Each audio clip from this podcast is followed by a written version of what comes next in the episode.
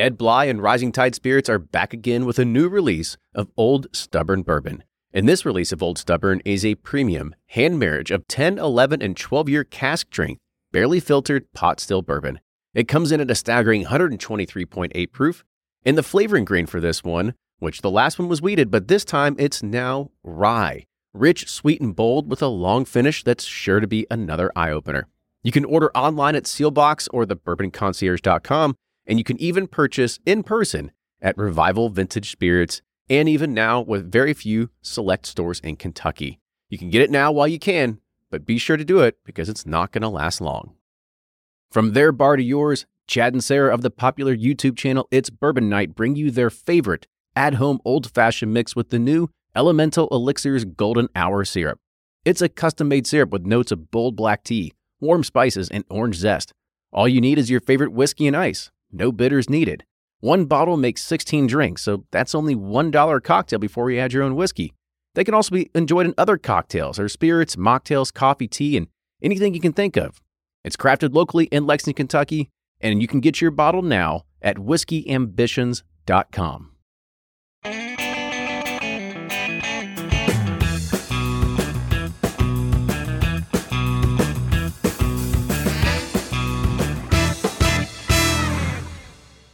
We're back. It's another Whiskey Quickie, and today we're looking at Heaven's Door Bootleg Volume Number 5.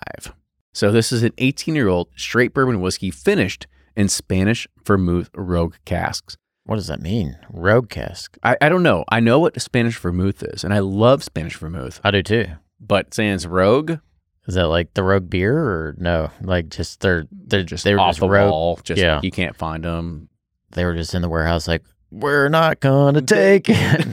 That's sorry, really bad. Uh, I don't know.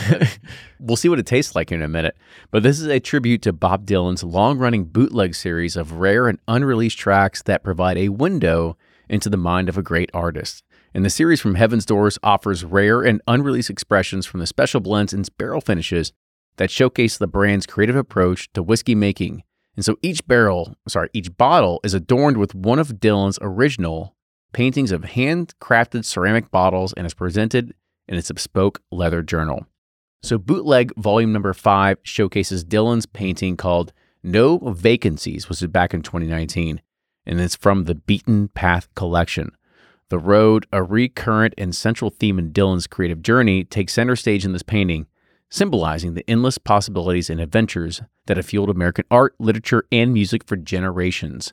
His ability to capture the soul of America through various mediums adds an additional layer of depth and resonance to Bootleg Volume 5, making it a collector's item that seamlessly marries the worlds of art and craft whiskey. This is when I'm so thankful that you have to read these No. and not me.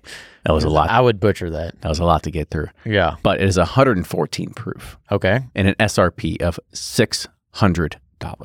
Okay. All right. I mean, Bob Dylan's one of the brightest songwriters I've ever. His songs, they're, they're so brilliant, writ, brilliantly written. Um, hopefully, the whiskey is similar. Let's go ahead. I'm, Let's I'm- dive I'm in. curious what a rogue vermouth cast is. On with the nose. Ooh, I, I hate to say it, but it smells like it reminds me of Cocchi vermouth. You know that I mean, I Coach- love vermouth. I do too. The nose is like very Manhattanish, so it's got that Oh. the vermouth, the bourbon, but that Luxardo cherry, the bitters. I mean, it's got all kind of that thing going on. Mm-hmm. I, and it definitely like a dark cacao, deep chocolate kind of kind of kind of nose to it. All right, on with the taste. Damn, that's pretty good. I mean, you can tell um there's slight hint of you can tell the 18 years probably a Tennessee component.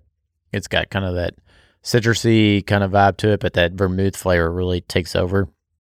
Um, as that like sugary, grapey, um, but also you get that bitterness like from you know vermouth. It's really well done. I mean, I, I really like it.